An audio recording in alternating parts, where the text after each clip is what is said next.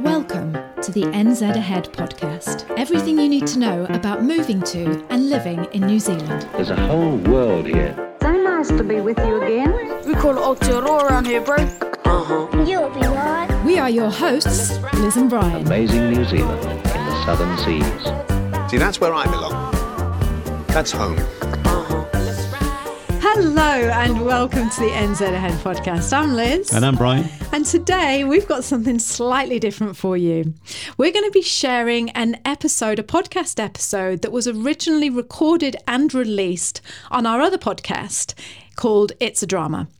Um, for those of you who haven't been to the It's a Drama podcast, it's a podcast that focuses on, it's a very personal podcast where me and Brian talk about uh, all different things starting businesses, raising teenagers, taking them traveling around the world, traveling, just life in general, living. in general, and, yeah. and, and living just outside your comfort zone, Yeah. hopefully, you know, and on a shoestring as Yeah. well. You know, it's all about those things. So hopefully it won't always be on a shoestring though, No, Brian, because one day we'll be rich and famous. I know, but you know, it- you know, and you just like want to enjoy yourself, not uh, not enjoy yourself, not um, just test it and see how far you can take it, like you know, Hmm. and living on a hundred NZ dollars a day, NZ dollars. I like the NZ dollars. Do you?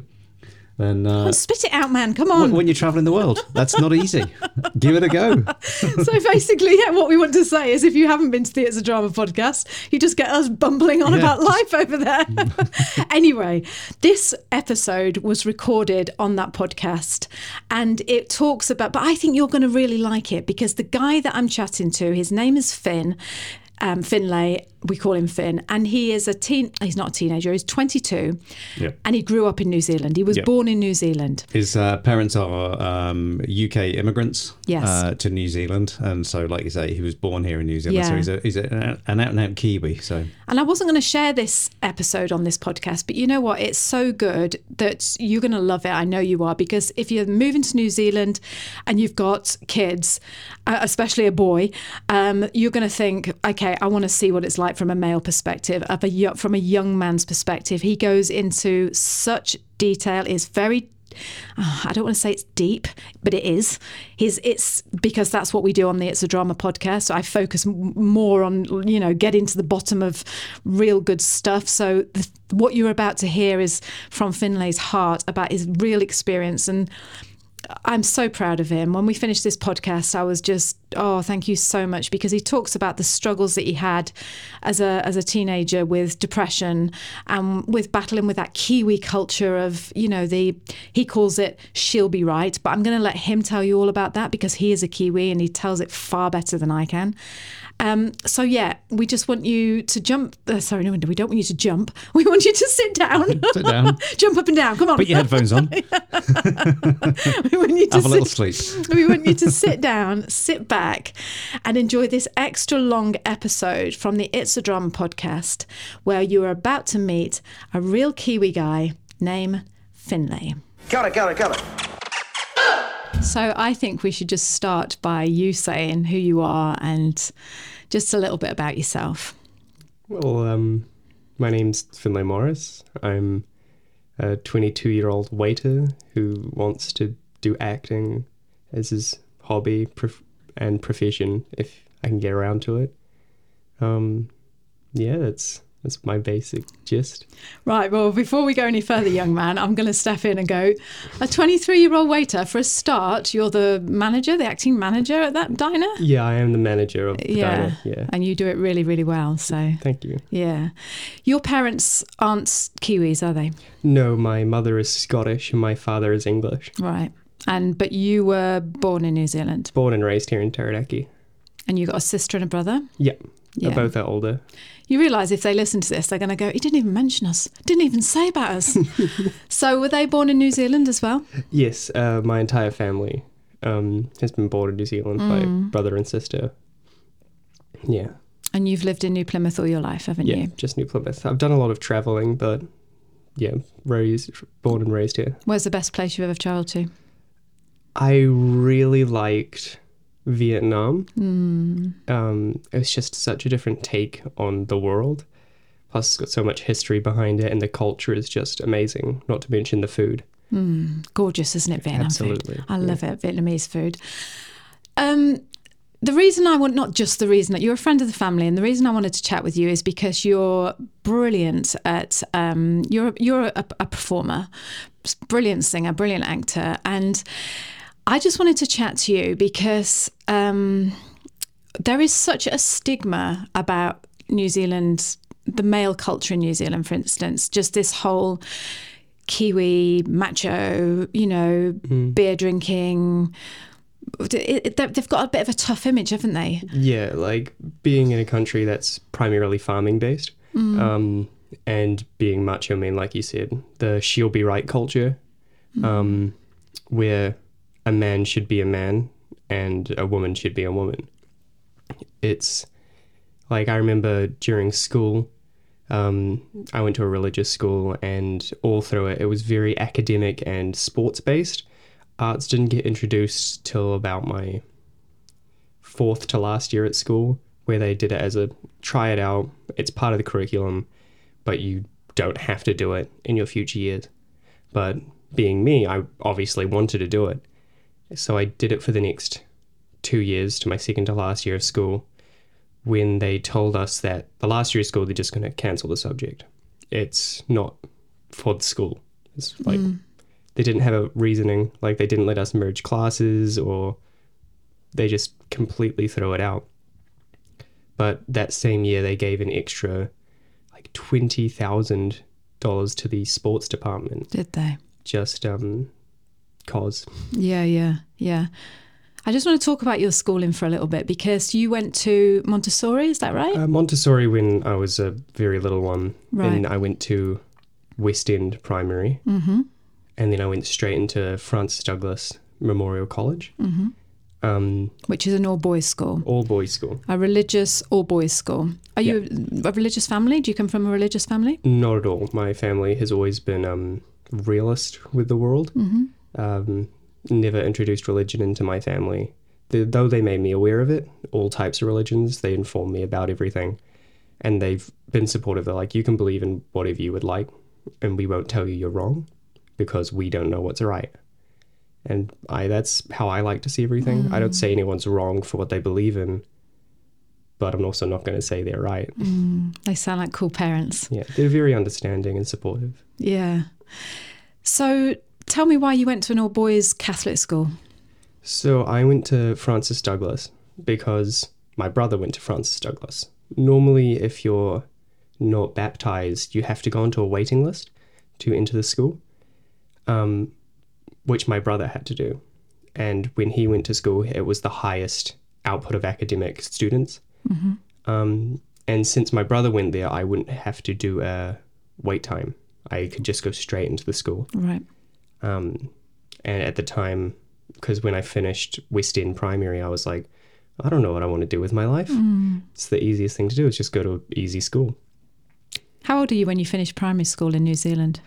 I it was year six is your last year at school, and I'm pretty sure that is twelve years old. Right. So you go to um, high school when you're thirteen in year seven. I'm pretty sure. But Francis Douglas, if I'm if, if I'm right, isn't it a combined intermediate and college? As you know, high Yeah. school and intermediate. Yeah. So you can choose to go to an intermediate, which is year seven and eight. Yeah. which some parents like to send their kids to because then the kids aren't daunted with older students. Yeah. Um, I don't know, just looming over their kids. Uh, but it never phased me when I went to Francis Douglas. Like, um, sure, you could see the big kids, but you really mingled with them. They were all minding their own business. Um, yeah. So just tell me a little bit about your your your your, fa- your parents. What what do they do for a job? So both my parents were in the medical. Um, Right. they're both retired now. Mm-hmm. Uh, they are workaholics though. So ever since All parents are. ever since they um quote unquote retired about two years ago, they've still done work because they haven't been able to leave the country properly. right. Um, plus, just general income is always nice. Yeah. Extra spending money. And they go to um, d- uh, d- don't they go and do you you were saying about your mum goes to like doctor surgeries and, and jumps in and helps out. What's it called that when you do that? Um, not a locomotive or something, but something like that, isn't it? Yeah, it's not like, the right word, but Um, so she originally worked out in Waitara Right. at the health clinic, and she was the head of the clinic. Um, and that was my entire life growing up. She was out there. So if I ever had a sick day or something, I'd be taken out to Waitara, spend the day in the clinic. Um, but ever since she retired, she now just goes to different practices Right. and just assists them, especially with COVID and stuff. Mm.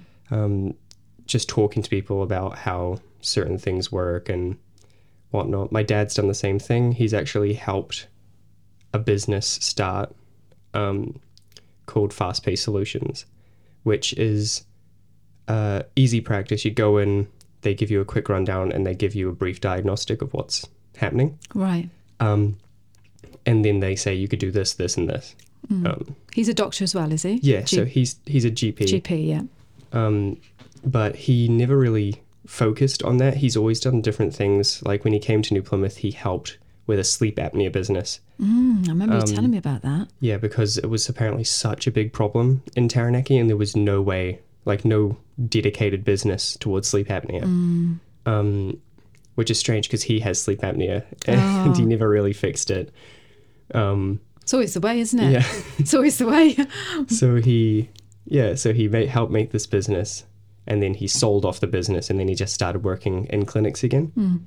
Um, he always said he was more of a nurse than a doctor. When he was said he was fine with it. and what about your brother? Your brother is what? Tell me what he does. So my brother, I've been talking to recently. So he, when he left school, he went and studied genetics Right. at university, and after a few years of studying that, he ended up graduating with his um, think he got, I think he got his masters in the end in genetics, but now he's now living with his wife in Blenheim on a farm, and he's taken on farming. Oh, really? Yeah, he is now How old is he? he is 27 Right. now. And um, he has two sheep, 6 chickens, about 32 hamsters. Oh, Um, and he's just fallen in love with this farm life. And it, I don't know if that's just because that's the New Zealand way, falling into farming. But um, I guess Blenheim, it's just such a small like village Yeah. with vineyards and whatnot yeah. and he's just fallen in love with it. He just loves his animals. Oh, Um, and you love your animals as oh, well, I don't love, you? I've always been an animal guy. So your mum and dad are doctors or GPs. Your brother's in medical field too, Mm-hmm. uh, genetics, even though he's hamster raising now. and your sister, what does she's a So she's also in medical. She's a paramedic. Right. She drives the ambulances. oh, and, um, good girl. Well done, sister. She's Lucy, her name is, isn't she? yeah. Yeah, well done. she's had a few um months off because she had a shoulder injury as a kid because Mm. she used to do gymnastics and dance that she just pushed too much, and it's just reoccurred. So she's not allowed to um because you have to be fully functional pretty much when working these ambulances Mm. because if something goes wrong, like it could cost someone their life. Um, so she's just been living at home, just yeah, Just working, yeah. Just I've got so much home. respect for for um, paramedics and oh, the people first on the scene. You've Hmm. got to have so many skills other than what you do professionally. You've got to have people skills as well, haven't you? You know, Yeah, like um, she always tells me these stories of like getting to a scene and then like stuff happens, and um, just more she's told me. It's gonna sound weird, but she's just gotten more numb to it. right? Um, I remember her first um, flatline scene when she was there, and she was just devastated. But she says it's just it's just really common, and um, there's just not much you can do about it. No, And then there's stuff like um, DNRs, which is do not resuscitate. And she says it's such a panic when you someone starts flatlining and you start doing compressions or you get the defibrillators out, but you can't actually do anything until you get their records because they could they might not want to be resuscitated, mm. and that could be that's very bad if you resurrect someone like that. told you I didn't want to come back. what are you doing? I'm here. oh no, that oh, that must all medical fields, isn't it? All all healthcare workers. It's just Thank you so much to all you healthcare workers out there. Yeah, we really appreciate you. So, what I'm getting around to here is you've got a very academic family. So, you went to an academic school and you decided that you showed this love for theatre. Is that right? Yeah, so as I was going through school, nothing really clicked. Um, like I enjoyed music and I I enjoyed like math, English, creative writing, like yeah. But when I got to do drama, it was just such a different take on everything. I remember my first year doing it. We did something called commedia dell'arte, which is one of the first um, forms of acting, which is Italian, and the whole thing is you get these masks and it represents different classes in society. So there's like Zanni. Zanni is like the poorest of the poor, and when they act, they're like squatting and they're jumping around and getting out of the way of everyone, but they're always mischievous and like silly. And then it does like the different classes, like the managers and like the captains of armies and stuff, but they're all slapstick and silly. So like the captain is all brave in front of everyone, but then will scream at the slightest Right. yeah. sight. Um, business owners are greedy and they walk like beetles, and if they fall on their back, they can't get up. It's it's hilarious. It's not very fair for business owners, is it? Describing us as beetles that can't get off their back. but it was just it was silly, and all my friends were in it. I was going to say, did the whole school? Did, so when you started these drama classes, was it compulsory, or did you go and choose to do it? So there was um there was a compulsory one you did in year nine. Year nine, you don't choose your subjects just yet. Um, but uh, drama was in it, and you had it like once or twice a week. Um, and I remember my teacher. Her name was Miss Jackson, um, and she was she was just so enthusiastic about the whole thing. But when we did um, year ten or year twelve, uh, year eleven, um, she had left the school, and a teacher called Catherine Curd started taking it over. She did not have any qualifications in drama, but what really like made me admire her was she, in her own time and with her own money, learned different ways to teach drama. So she was going above and beyond for us kids, which was just like at the time I didn't really acknowledge it, but now I'm like, where would I be without that? Um, It's funny how you always remember one teacher, isn't it? and um, she like told us, "Oh, uh, your sister school, Sacred Heart Memorial College, is putting on a production of what was it, um, Wizard of Oz, Right. and I want you all to go just audition for it. Uh, You don't have to do the show, even if you get a part, but I just want you guys to audition." I remember I was so scared. Never done anything with the sister school apart from like those social gatherings. So when you say sister school, that's the all girls Catholic school down the road. Mm. Yeah. Yeah. And um, we went in, and there was only about five, six guys there, and about like sixty girls Yeah. in there. Yeah. So already you're outnumbered, and um, you just auditioned in front of everyone, just thrown right in the deep end, and um, it was scary, but at the same time, I just had so much fun. It was so different to everything I've done before because like during this time I was doing stuff like cadets and stuff because I didn't know where I wanted to go in life. And cadets was like the only going to the army that's like the fallback for most guys.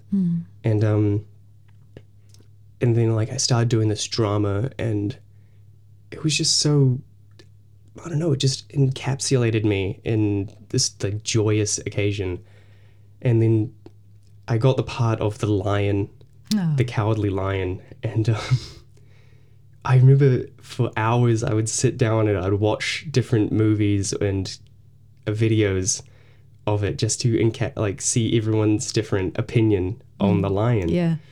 and um, it was so much fun. One of my friends, his name was Bailey, he memorized every single line from the show because he didn't want to mess up his part. Oh. So he could quote the entire script of Wizard of Oz to you.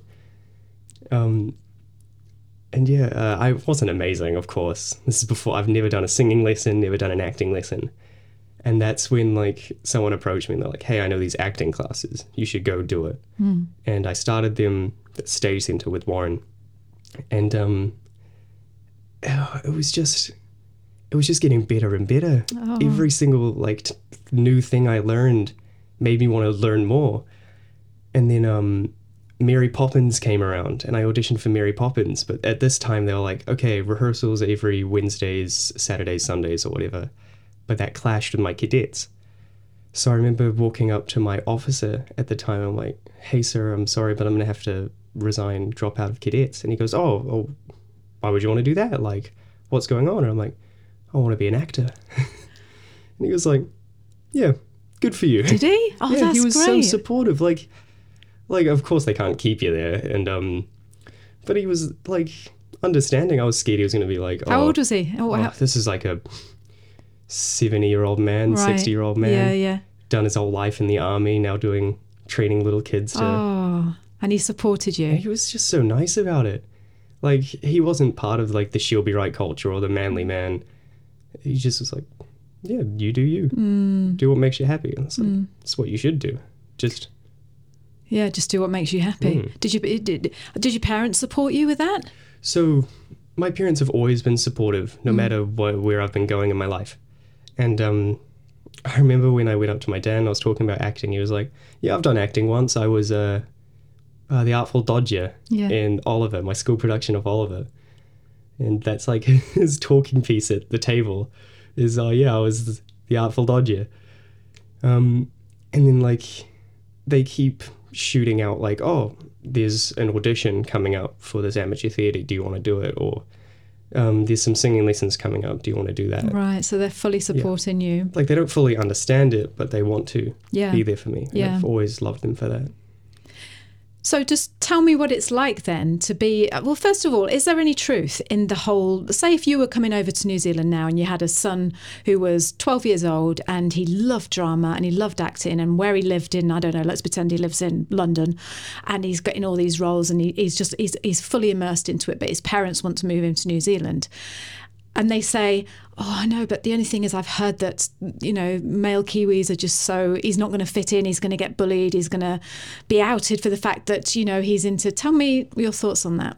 So I was never bullied at school because Right. of acting. Um, of course, I was bullied at school because I'm a small, small kid. Um, but Were you that- bullied at school?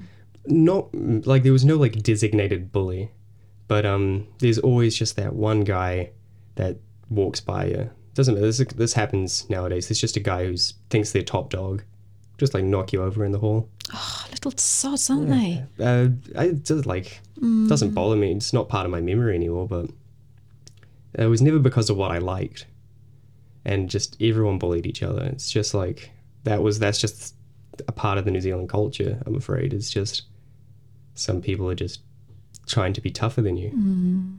But I guess that's all over the place. I was going to say, yeah, I was bullied at school. No different, is there? You know, girl comes over, sees when you don't have a go back. They're like, all right, come, I'll see you on the playground then, and I'll give you a good going over. And it's like, yeah, I don't. I, if you're talking about bullying, I don't think that's just New Zealand. It's but not just New Zealand. and it's interesting to say that excuse me it's interesting to say that you didn't get bullied because of your your love for the arts because that's what I would have imagined so is that not the case No, no. Um, because no matter where you go, there'll always be people that share those common interests. And sure, some people don't understand your interests, but they don't care. right A lot of the time, they just don't care. They're very self-focused.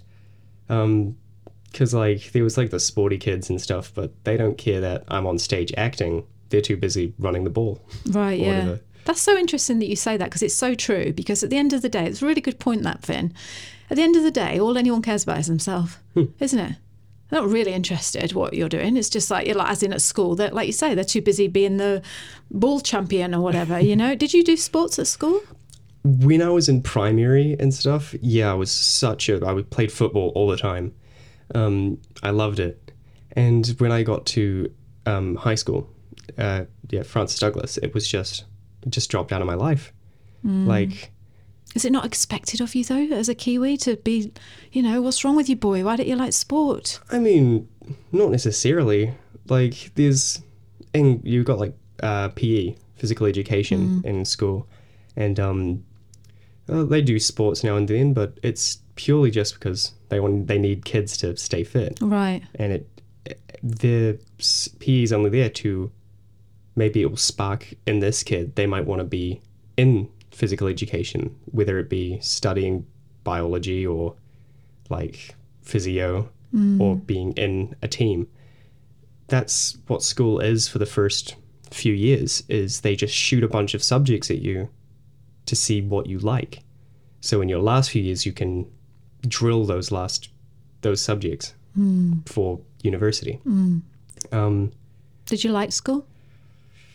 I mean, yes and no. I didn't like school because I just started falling because they kicked my favorite subject. Drama. Yeah, Yeah. in my last year. That made me lose a lot of respect for my school. And um and they just yeah, it was all academic based in the last few years. And though I'm I'm a pretty smart kid, like I know certain things and whatnot. But um it just wasn't I just felt like they didn't care for me as a student. Right. Um and they were just trying to get me through it Right. but that could have just been my school. I don't know if it's different. I hear different things all the time. Could just be your own interpretation. I could have just been mad at the school. But I will always thank school because it gave me such good memories with my friends. Um, like, I just remember because we were the nerdy kids on our computers playing board games, card games, that a teacher, the head of religious studies, was like, oh, yeah, you guys can just chill in my classroom.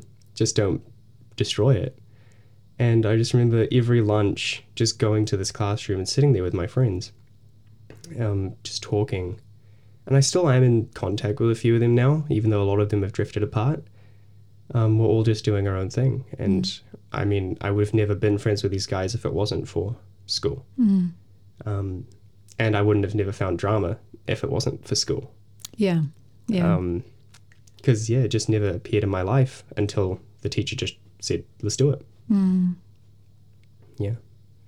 So the thing that you loved about school, or you're grateful for school, is your drama and your friends. Um, but what does, w- w- is there anything there that you just think? Oh, I just want to get into the nitty gritty. Come on, Finn, tell me about school. Is there anything there that you think? Oh, when you think back, you're like, oh no. because I went to a religious school, they always were obviously talking. Religious studies was a compulsory subject, no matter what year you were in. And as time went by, I'm like, oh, that doesn't feel right. Like, I started questioning everything a, a teacher was telling me. Um, and yeah, that's just a teenager, really, just fighting what you're getting told. Because I always have a memory um, of a teacher. He was such, he was so blunt and very, I'm right, you're wrong. And one day he was talking about abortion, um, and he was like, "Oh, if you, if you have an abortion, you're playing God." And I was like, "That doesn't feel right. Like, why would you be playing God?" Mm. He goes, "Oh, it's because you're taking another innocent life without their consent." Hmm. And I stuck up my hand and I was like, "Sir, but there's like soldiers in, and like people in the army who have to kill people." Hmm. And he goes, "That's different because they're protecting other other life."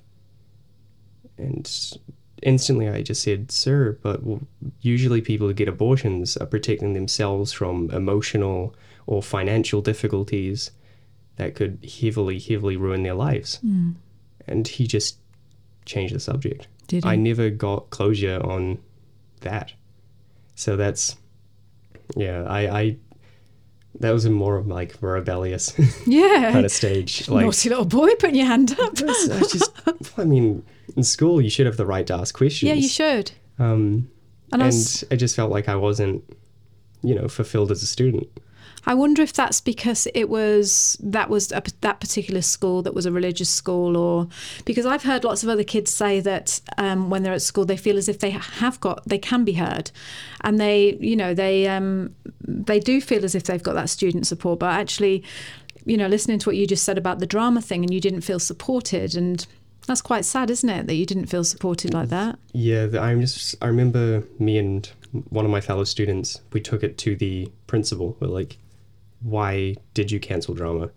And he was like, "It wasn't my choice in the end. It was the board, because the board has more power than the principal, because that's where he gets his money pretty much. And um, and he was like, I, because he was such a nice man. Um, trying to remember his name, it will come to me. Um, but he would always try stand up for all subjects because he believes that kids need what they need. Yeah. He was a really good principal. Chamberlain, Oh, Martin okay. Chamberlain, that was his Oh name. Oh, yeah, I remember when he was the principal there. Yeah. He was so supportive. And um because the board said, oh, they just don't have enough students. Um, which was by one. It was 13, we had 12. Right. Um, and Martin Chamberlain said, oh, we could do a combined class with year 12 because year 12 also doesn't have enough students. They just denied it. And I kind of accepted that until I figured out the media studies for the year 13s that year had two students in it. And they combined it with the year, the year 12 class, which had three students in it, so five in total. We were just furious. Hmm. Like, we had pretty much double their students Yeah. and they shot us down. Um, but that's why I was thankful for extracurricular, Yes. um, just out of school study. And I wouldn't have, because I got into the drama field pretty late when I was like 15, 16. And um, so I wanted to take as much information I could before I left school. Um, but yeah, like school, school was good and bad depending Yeah. on how I'm looking at it in Yeah. a certain way. Um, I feel like because when I was in drama, I felt like I was heard, no matter what I was saying or what my classmates were saying. The teacher was understanding because drama is such a creative subject. Um, no one's got the right interpretation of drama. Uh, so, like with Commedia dell'arte, no matter what you were doing, you were doing it right. Yeah. Um, It's a lovely thing about drama, isn't it? yeah. And then we moved on to a different style of theatre called Brechtian. Yes. Brechtian, back in like the 1940s, was made in Germany to send a message behind Nazi lines of what the German people are doing to the rest of the world. Done by Bert Brecht. And um, our little skit that we devised as students was called um, Little Red Dictator, which is a Little Red Riding Hood, but with a Oh, carry on. Sorry, that's my dog just banged into the door. Hang on, Finn. That's okay.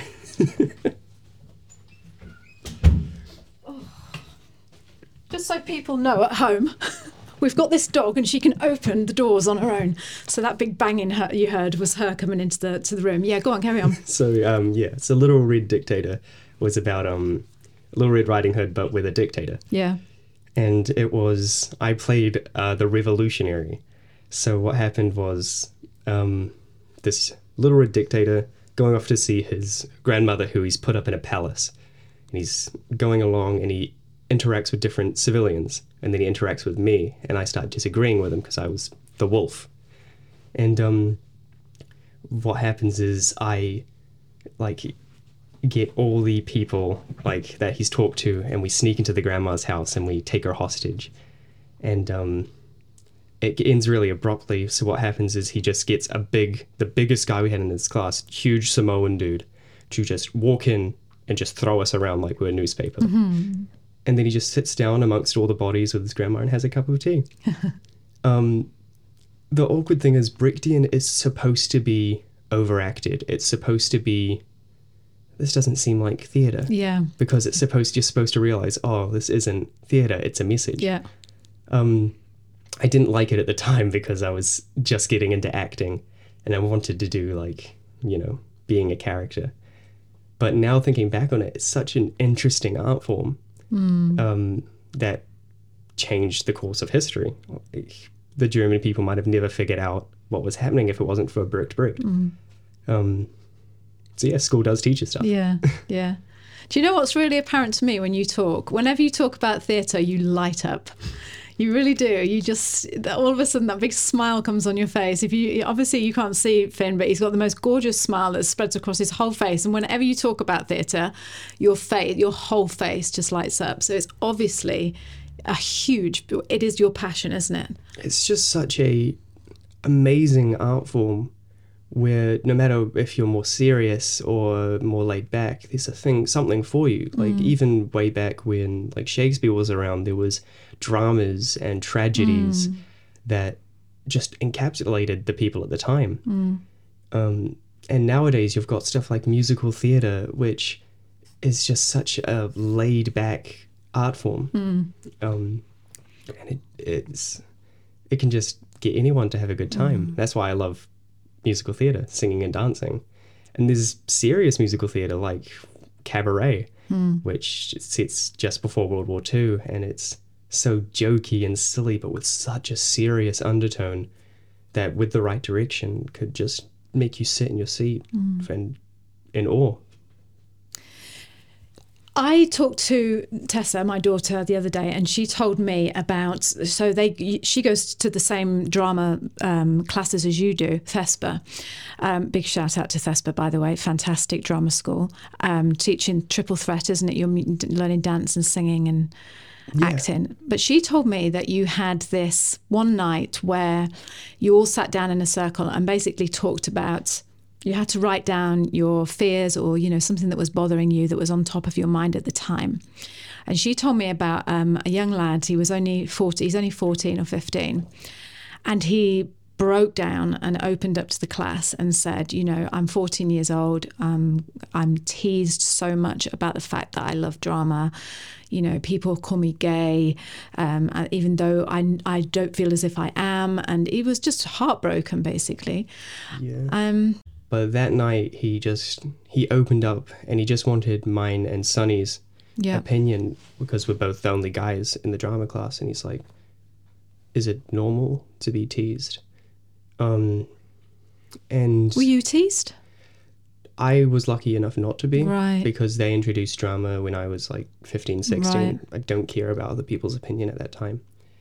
But obviously, as a 14 year old, he's so paranoid about people's opinion of him, whether it be his friends, girls, his parents, his like peers. Um, because he always seeks mine and Sonny's approval in class. He always wants to pair up with us. Um, but he said like he just gets bullied at school and gets called gay and whatnot, which yeah, that never happened to me. But What advice did you give him when he broke down like that? What did you did you offer him any advice or?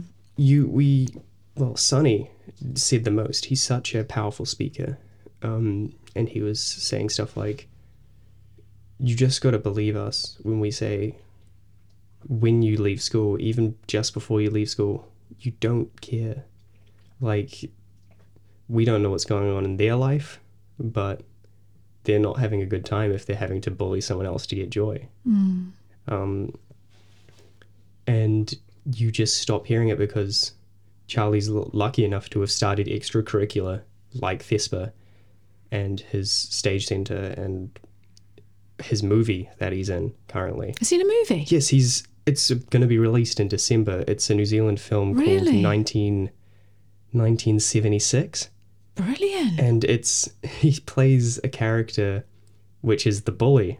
Oh, Um he'll know all about that then.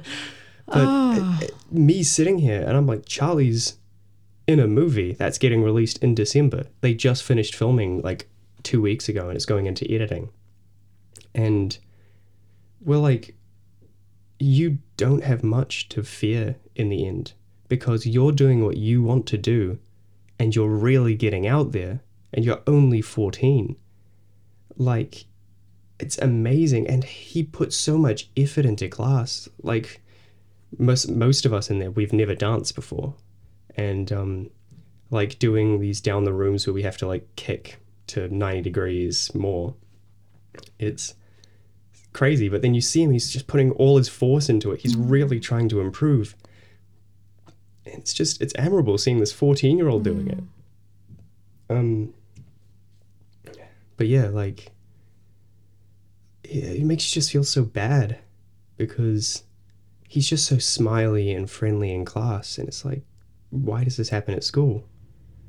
Um because i don't know much about his his school life. I only know the negative things, um, sadly. So I, I just hope that he does have a friend group and whatnot. And at 14, it's just such a hard year. It's an awful Just, age, isn't it? just growing up in that. Oh. And I don't know how much different it is now because it could be so different to when I was 14. And, um, like, give it two years and he might just not care. Or give it a few weeks, he might realize. Because it's all just an internal thing in your mind. Because he's going through a stage in his life where there's just so much chemicals pumping into his brain and he's doubting himself and he's overthinking and um, he just has to yeah realize that it will change yeah. This is just a stage, isn't it? it is just a stage it, that's just growing up There's, sadly, New Zealand has got the, uh, something like the highest percentage in. The, I don't know if it's in the world of. is, of is it the world? Is it? you have male suicide right? yeah, of male suicide. um and I, I just, I just wanted to, as a young man yourself, you're 23, aren't you? uh we're 22 22. How easy is it for young men to open up in New Zealand? Is it? it it's really not i know it i definitely have seen it's gotten a lot better since i was in school. But um like it's it's really it was really brought up in school just mental health. Um because like i said before it's the she'll be right culture. It's like oh man are you, you doing okay? I just saw you you look a bit off and he said ah, she'll be right. Just to explain to me what that means. What does it mean when you say she'll be right? So she'll be right just means it's she'll be okay.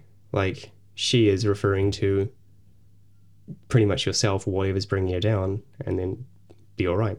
She'll be all right. Um, and it's that's it's just a killer. Um, because I I I had a really tough time, especially when I was 16, 17, um, where I didn't know what I wanted to do with my life, and um, it was just one of those times where nothing got through. Like no matter what people would tell me or what I did, it just felt like nothing was changing. Um, but a lot of that was my own fault. I did not. One of the hardest parts about being upset or depressed is seeking help, which a lot of people just don't do. Um, because I know, because in New Zealand we've got the district councils, and they all have responsibility for the regional mental health. So the New the Taranaki District Council has um this their mental health association, and I've seen so many posters and signage that's for Lifeline and stuff like that, which is just a phone number, and it's they're just trying to make it sound as casual as possible, just to talk, just to unload onto someone because New Zealand people, though they're big, tough, and macho, they're really respectful of others a lot. They don't want to put their problems on you. Um, see it a lot in farmers. It's just they're very secluded and their problems are not anyone else's because they've got enough going on with their own work and whatnot. Um, and that's that's why New Zealand has the biggest suicide rate. It's because no one wants to talk, and then whatever's getting to them just gets worse and worse and worse and worse until it just overflows. It's crazy how much just speaking to someone can help. Yeah. Even if they don't give you a solution, just telling them that you're not okay. It's just such a big help. Um, cause I like I had a really, really bad night a long time ago, and um, I remember just sitting there and I was like, I can't not tell anyone because if I don't tell anyone, I I will die. And I remember it, it was like eleven o'clock at night. I walked through the kitchen and my dad was there, and I was like, Dad, I'm not doing okay. Sorry. Oh, it's okay, Finn. It's okay. And he tried to sit me down. He was like, "What's up? I can I can talk to you about anything." But talking to a parent is one of the hardest things.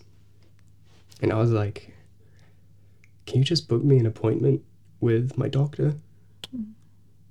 Um, because I need to get checked. He was like, yeah, yeah, absolutely, we'll do it in the morning. I remember going to bed, waking up, and he was he was already at my door by the time I woke up. And he's like, hey, we can book appointment right now. We can go down later today. I was like, yeah, thanks. And from there, it started getting better. It was harder because, like, when you talk to your doctor, usually it's fine because they're a professional. They've got the Hippocratic Oath and whatnot. Um, and I remember saying to my doctor, like, what's your opinion? And she was like, I'm going to give you some pills. They're not amazing, but they can help. And though I can't, you should really tell your parents. Um, Are they antidepressants? yeah, Yeah. because she was like, though I, she was, she's such a good doctor. She was like, I know it's hard, and I know you may not find it's normal, or you don't want to put your problems onto them. Like, it's so serious. Um, and it just got me like thinking and thinking and thinking. And um, I didn't end up telling my parents for a long time because my dad's brother, um, who was still in England, but he committed suicide. Um, and the worst thing is, he was one of the funniest and brightest people in the family, and he's just one day just didn't, yeah.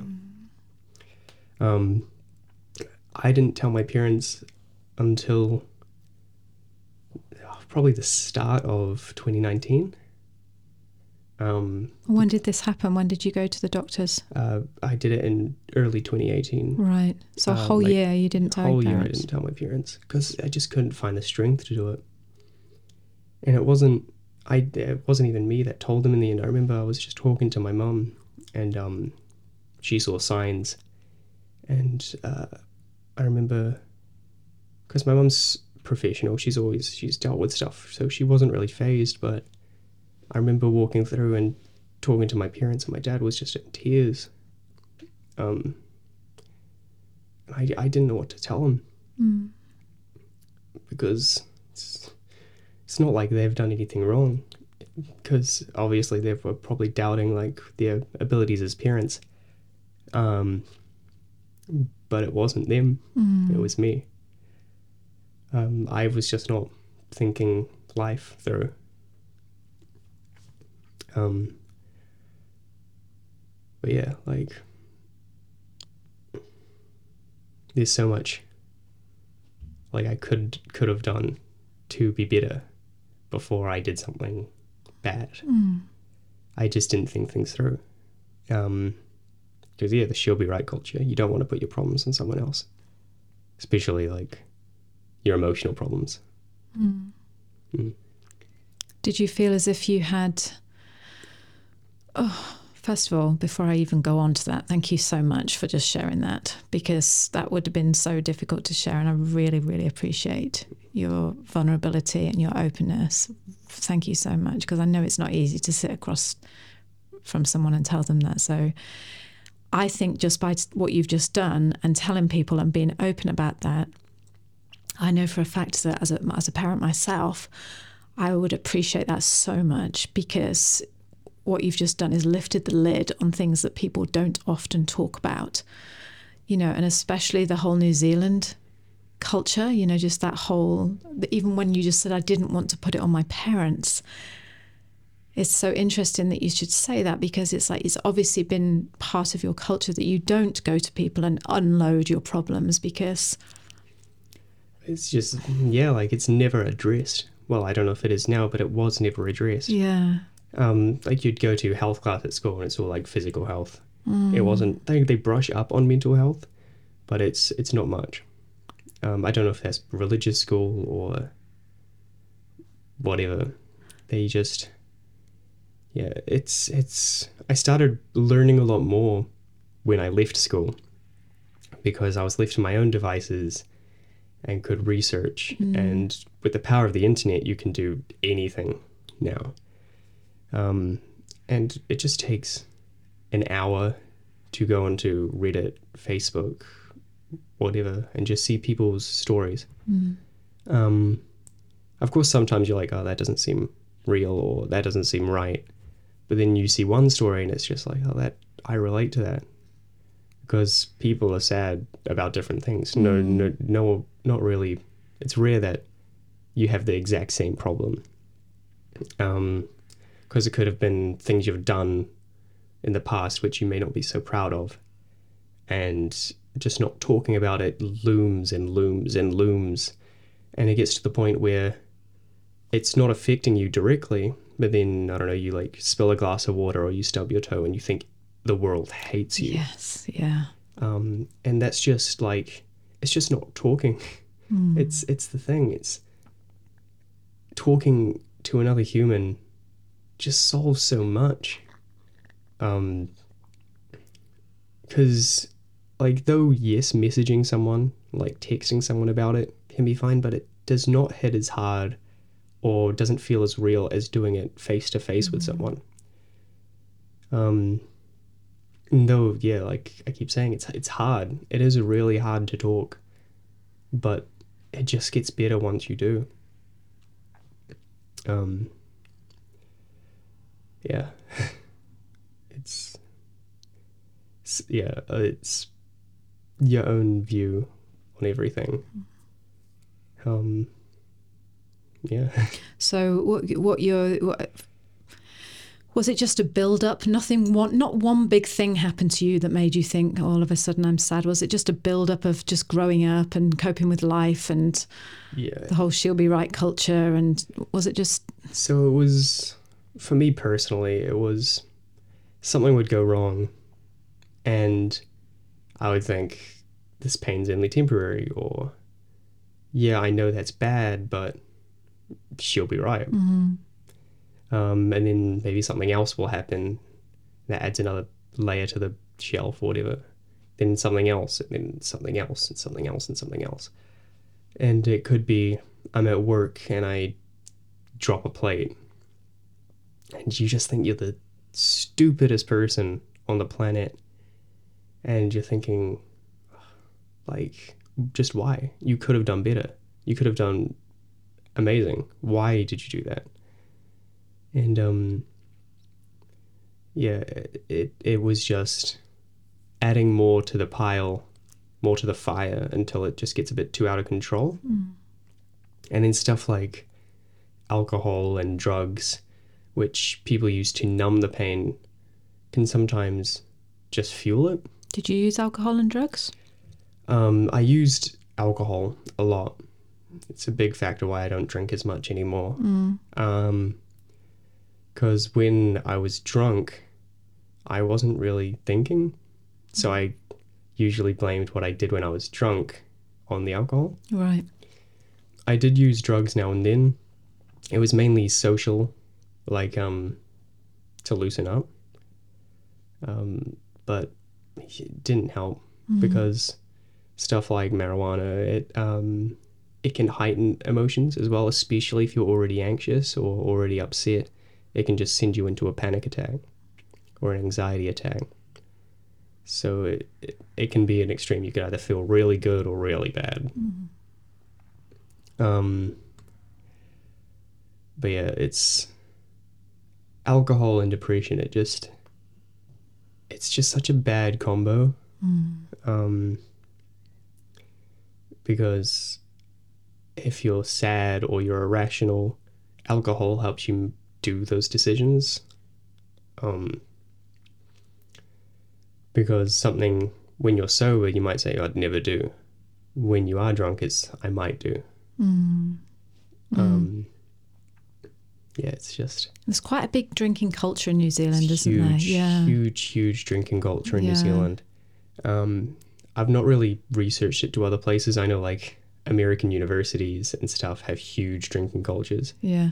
but um, it's all through New Zealand life. You go to a pub and you see like a seventy-year-old on just getting on it and one glass after another.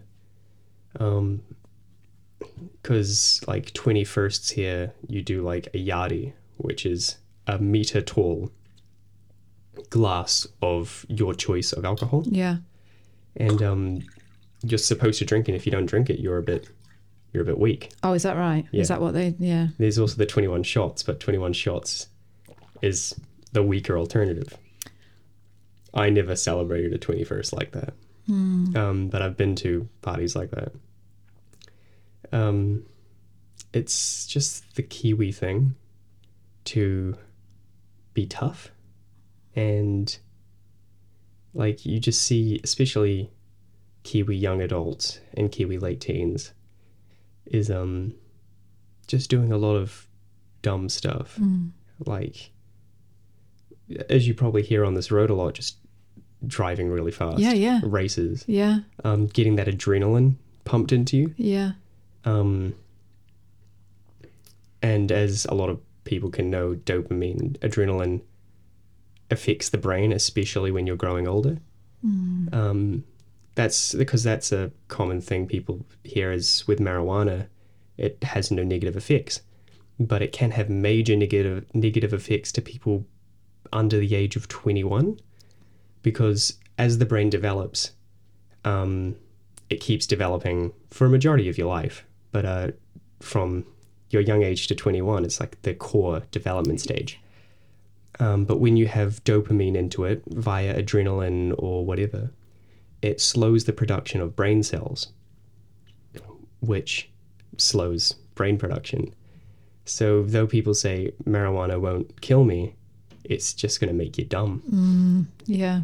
Um, That's interesting information. That because I've never thought about it like that. It's, yeah, this is something I learned when I was out of school. Yeah. Um, You learn all the good stuff when you leave school, don't you? So- it's like, it just leaves me to my own devices. yeah. Um, And you're very inquisitive. You're always learning new stuff, aren't you? I just, and love those silly history facts or the did you knows or yeah, something you can bring up and someone learns something new. It's, yeah. It may not be helpful, but it sure is fun. We're going to talk about that in a minute, actually, because there's something I, before we go, I just want to talk about a, a business idea that you've got. And yeah, let's just discuss that. But the other thing I want to say as well is I, we've lived here for 13 years. And as I've got Sonny, you know, my, my, my son, he's 20. And I was always paranoid about this whole, he was homeschooled, so he wasn't exposed to uh, what you're saying at the school, but it was always and he's very much into the theatre like you are and you know he's a creative and I, it was always my fear i remember just being scared of like oh my god what if he's bullied? You know what if he goes depressed? What if he goes down that route of exactly what you've just described finn you know um, yeah, and we we I, I made a point of always probably a bit too much actually because it's like let's talk, you know. It's like no, I don't want to talk to you anymore. Go away. But I remember going to England on um, when we went and did our world trip. And I had this thing in my head that it was just New Zealand. It was just New Zealand that had this big drinking culture and drug problem. And, you know, and I was going to go to England. And I was kind of remembering England how it was back in the 80s when I was growing up, you know, as a teenager. And I remember being so shocked. We went and stayed with um, some people. And um, yeah, it was just like, the, the, the young people like they were they were like 20 between 20 20 and 20 between 20 and 30 and they would talk about drugs as if it was like they were having sugar in their tea. It was like, oh yeah, we're going to go out and we're going to take a load of, I don't even know what the drugs are called, you know, whatever they were taking, and we're going to take poppers or uppers, Oh, yeah. and then on Tuesday we're going to take, and then we're going to feel down, so we'll have to take some more uppers to make us feel. I think they called it something like Suicide Tuesday or something, like you know, because they were feeling Yeah. so down. It, that's that's university culture. Right. Well, so Um, yeah, It's because when I, I remember, I forgot who I was talking to, but they were talking about the university, and it was like, you want to ruin your life in your first year at university, so it can only get better from there. oh god, That's such a dumb way to look at it. Like, they say, like, oh, if you take all the drugs and whatnot, you can figure out what works for you. And I was talking to my friend Cullum about drugs because he he likes to peruse drugs, What does that mean? uh, use them now and then, tries Okay. new things. But he's kind of a hippie. He only takes natural or whatever. And he's like, one of the depressing things is, is like during the first year of school, you every you go to a party and people are just taking ecstasy, shrooms, weed. Where are they getting this stuff from, though? Where do you get ecstasy from? Yeah, I'm unsure, um, but it's like it's kind of like candy. People just somehow have it. God, like yeah. and they have it by abundance. Um and it's it's not cheap because i've i've bought weed before. Mm. um it's, it's expensive. Like it's crazy how much it is. But uh, that's why i understand why people who are usually addicted to drugs are in poverty. Yeah. um and he was saying something like so 20 people in your dorm uh, take drugs recreationally. And 19 out of those 20 people will just keep using it now and then just as a layback. You've just done a bunch of study time to relax. But then there's that one person that just can't kick it. And it ruins the university life. Um, because they will most likely drop out and they'll keep searching for that high.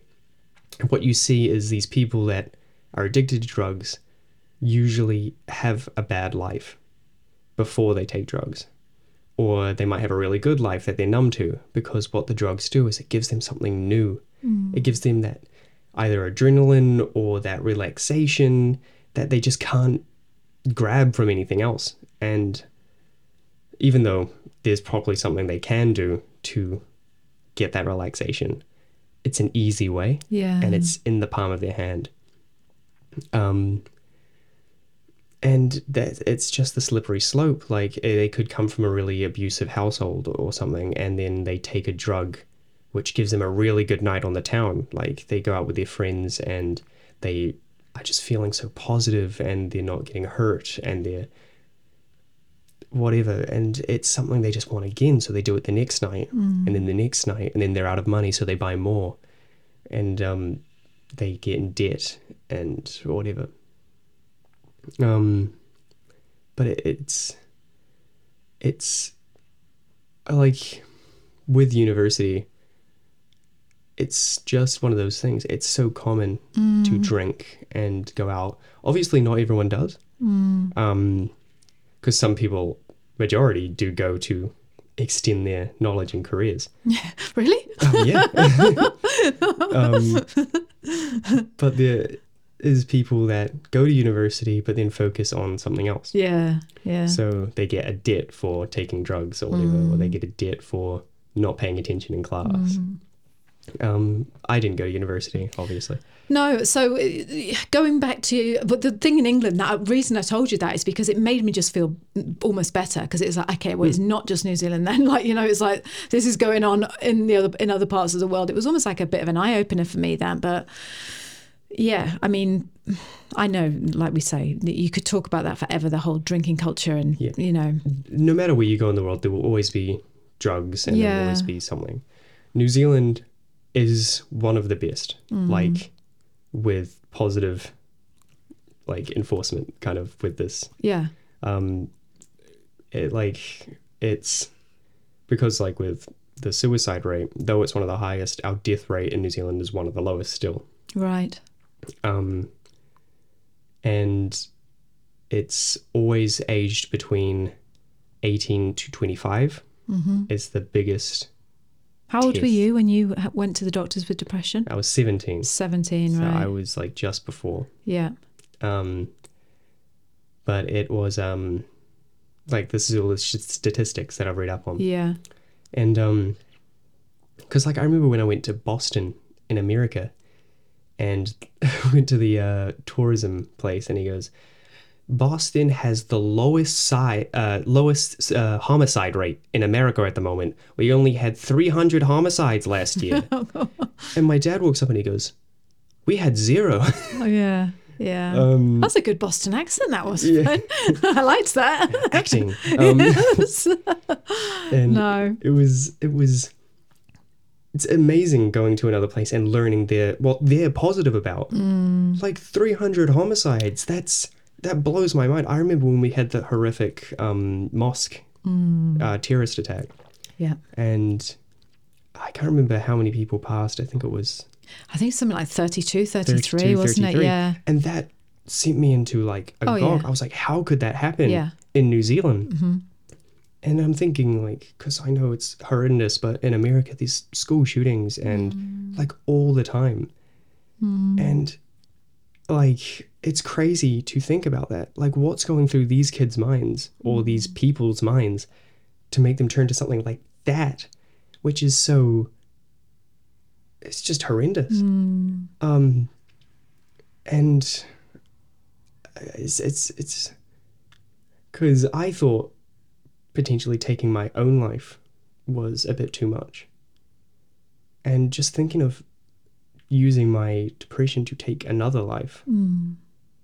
it's like it defeats the whole point of what I was upset about because I didn't want to hurt anyone else. I didn't want to burden anyone else.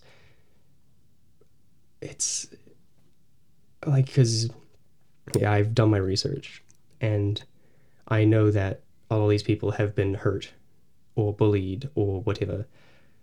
And they want to inflict that pain onto the people that hurt them. Hmm.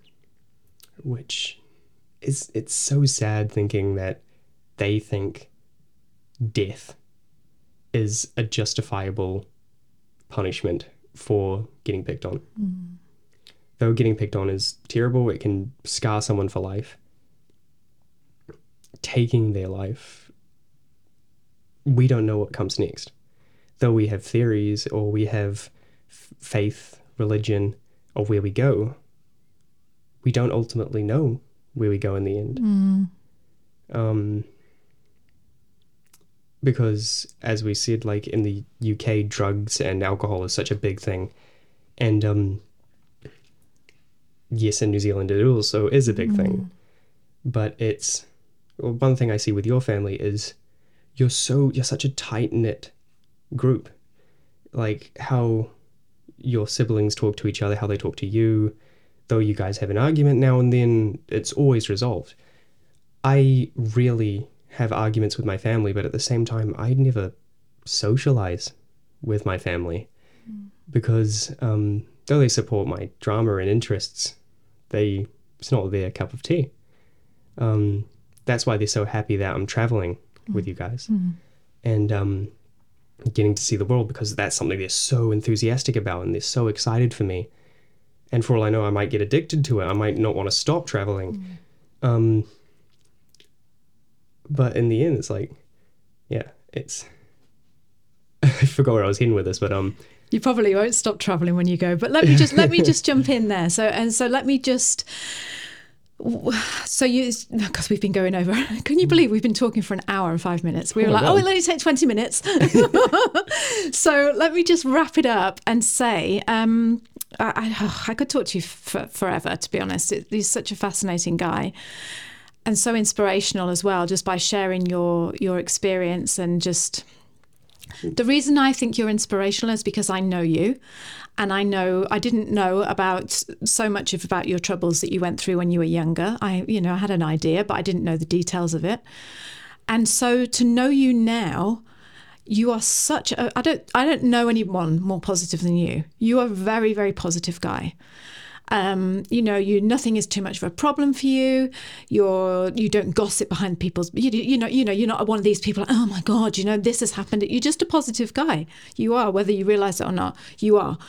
You're lovely to be around because it's like, oh, Finlay I'll make it all all right. It's okay, like you know, it's like, and that's why we're looking forward to traveling with you because it's great traveling with people like that. And but how did you get from a place of such deep you know, you were literally crying to your dad and saying, "Take me to the doctors." How did you get uh, from that place to your mindset that you are now? Uh, What would you say that was? Well, I mean, believe it or not, I've always been, I've always tried to be positive and energetic and kind to others, mm. even when I was in my darkest stages. But I thought that I couldn't be positive and kind and reassuring if I was giving them my problems. But as I said before, it's it's just talking. Mm. Though I'm sad, it doesn't change who I am um, because what people can be scared about is oh here comes Finlay he's just going to bring down the whole group again it's not that because like those the people who mind don't matter Yeah. and the people who matter don't mind I love that quote such so a good much. quote Yes. it's Dr Seuss I love that quote, and it's Um, so true. it's so true And there's also just, it's okay to not be okay. It, you're never a burden on the people who matter because they want you around. Um, and though sometimes it may feel like you have no one, there's always someone, whether it be like I play video games all the time, there's someone I will play video games with. What if I stop playing video games with them? They're going to be a little upset. If I go play Dungeons and Dragons every week, how would those people feel if I just stopped showing up? It's it's the small things. Mm. Like though it doesn't seem like much to you, there's someone it could mean so much about. Mm. Like like I I think about it a lot. Like if I went through and I just wasn't here, how my dad would feel. I had I had so many friends at the time, and I thought like, man, like I play video games with this person on the daily. And how would they feel if they just stopped having the person to play games with anymore? It's it's what you don't think about at the time, which afterwards it's really hard. Um, plus, I have amazing people I'm around with now, and it's crazy to think I might have not experienced it. Um, because like what I figured out, I'm really good at dance. I'm very Yes. natural at dancing, which I would have never done, and it's such a joy in my life. Um, and I want to keep doing what I like to do. Um, because know, it makes me happy, keeps me something, it keeps me occupied. So tell me about what you, before I let you go, tell me about, because you had some plans about, well, you've got lots of plans, but one of your ideas was to do some sort of podcast. Just tell me about where you see yourself, you know, what, what, what would you like to see yourself going forward? Um, so I had still have this little idea. Uh, it's still working with it because I'm just trying to find a good starting topic and the right stuff to use. But it's just to share my little facts um, about different things, like whether it be about Greek mythology or about what soda was used for a hundred years ago. It's it's just fascinating to think about how people thought and how silly it was to what we do now. Like we were talking last night about different makeup Yeah. used and um, like lead paint and whatnot, which now is, is so silly. Like, how on earth did they think that was good for them? Corsets, which were breaking people's ribs. Um, it's I just find that so interesting, and being able to share that with people in a way that's not too complex or boring or in my own way is what I would have wanted. Yeah.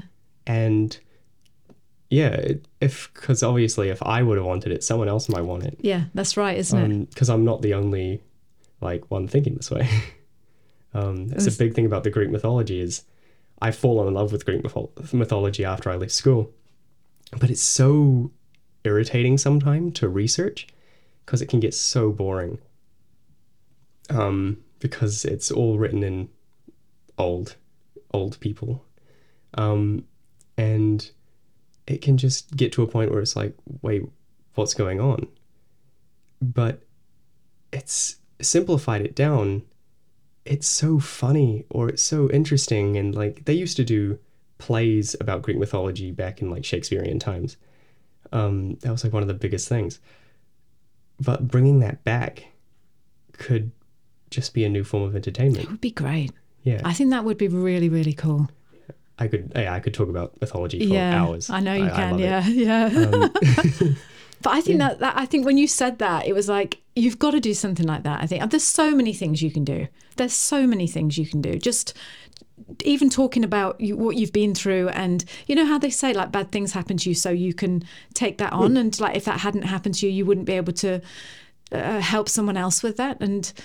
Yeah, I, I love that quote. Be the help you needed. Um, yeah. I love that because it's um, you've got so much that you so much potential that you could do, you know. And the other thing I just wanted to say to you before you go, because as always, before you go, like an hour later, um, you know, it's. It, I think it's so easy. We were talking about. I talked about this with Tess. Just brushed on it.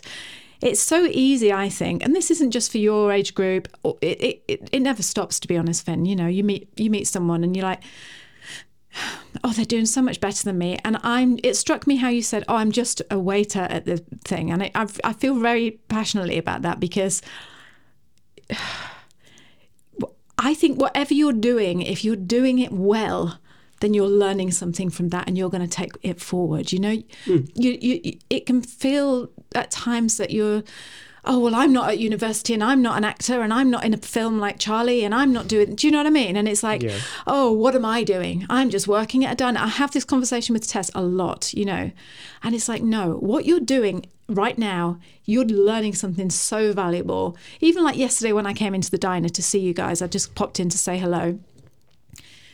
You're so good at your job, and that doesn't mean you're going to work in a diner for the rest of your life. You're just going to take what you've learned from this job and and take it forward. But also, Finn, the people that were stood there talking to you in that diner that have thought, it's Easter Sunday, we're going to go out for lunch today, and you meet them at the door and you make their day so special because I could hear how you were talking to them. I was standing in the doorway listening, and it's like, you know, you've you you just bring so much positivity and energy, and you're so needed. Right now, right there, you are needed. You are valuable, you know? And so I just wanted to remind you of that, that even if you don't stay there for whatever, how many years, you, and you go on to do something different, each pocket of your life, each little bit that you're doing is so valuable. You're learning so much and you are bringing so much of you to whatever it is you're doing. And so, yeah, I just think it's important for you to remember that because Brian, you know, he's always saying life's a race and then what happens when you get to the end? Like, you know, you just die, which is really depressing, but you know, trust Brian to bring things down. But I kind of get what he's saying because we're all in such a, a race to get there. Yeah. Where? I don't know, but just there, you know? And it's like, oh, no, but just Yeah. enjoy getting there, you know? Yeah, like I hear that a lot. It's like people like you need to get to where you're going. It's like yeah, I do need to get to where I'm going, but how fast do I have to get there? Mm. Like I've heard different people say like I've got hundred years on this planet, or I've got to get it done before I'm thirty, or whatever. What? Why have you got to? Like depending on what you believe in, you don't, might not got to do anything. I just have the philosophy of I'm on this planet. I want to be happy. Because YOLO, you only live once. Yeah. Um, yeah. It's it's why should I spend this time either being sad or making other people sad mm. when I could just bring a little bit more joy mm. to everything? And you do. Very much so. You do. So, yeah, you're just like a, a great example of a, of a, a modern day Kiwi man. we should do this advert, you know. Well, introducing the modern Kiwi man, Finlay. no, you are. You just, oh, I, I just, I have, I just know that you, you, you you're going to go on to do fantastic things. Just, it- just all the knowledge you have and the way you listen and the way you talk and just, yeah, you're a good guy, Finn. you're a good guy. and uh, yeah, I just want to say thank you and just thank you for just chatting to me and. It's been enjoyable. It I has, really, really had yeah. a good time. It's really been lovely. So, okay, darling. Until next time. Oh, yeah, until next time. Okay. All right, then. Bye. Bye. Aw. Thank you so much for joining us on the podcast this week. We have loved having you here with us. If you love this week's show, please share this with your friends. Send it to anybody you know that wants to think about moving to New Zealand and get on over here yourself. And tell them how brilliant it is as well. And also, if you haven't signed up for our free five day video guide showing you what life is like, really like, in New Zealand, then go over to the website and sign up. You are missing out. This is brilliant. Go over to www.nzahead slash free and we will send you five days worth of videos about what life is like in New Zealand. You are going to love it. So, one more time, that website that you need to sign up for the free five day guide is www.nzahead slash free. So, we're going to see you next week. Until then, Have a great week, and we'll speak to you soon. Bye. Bye. Say bye again. Bye. Bye.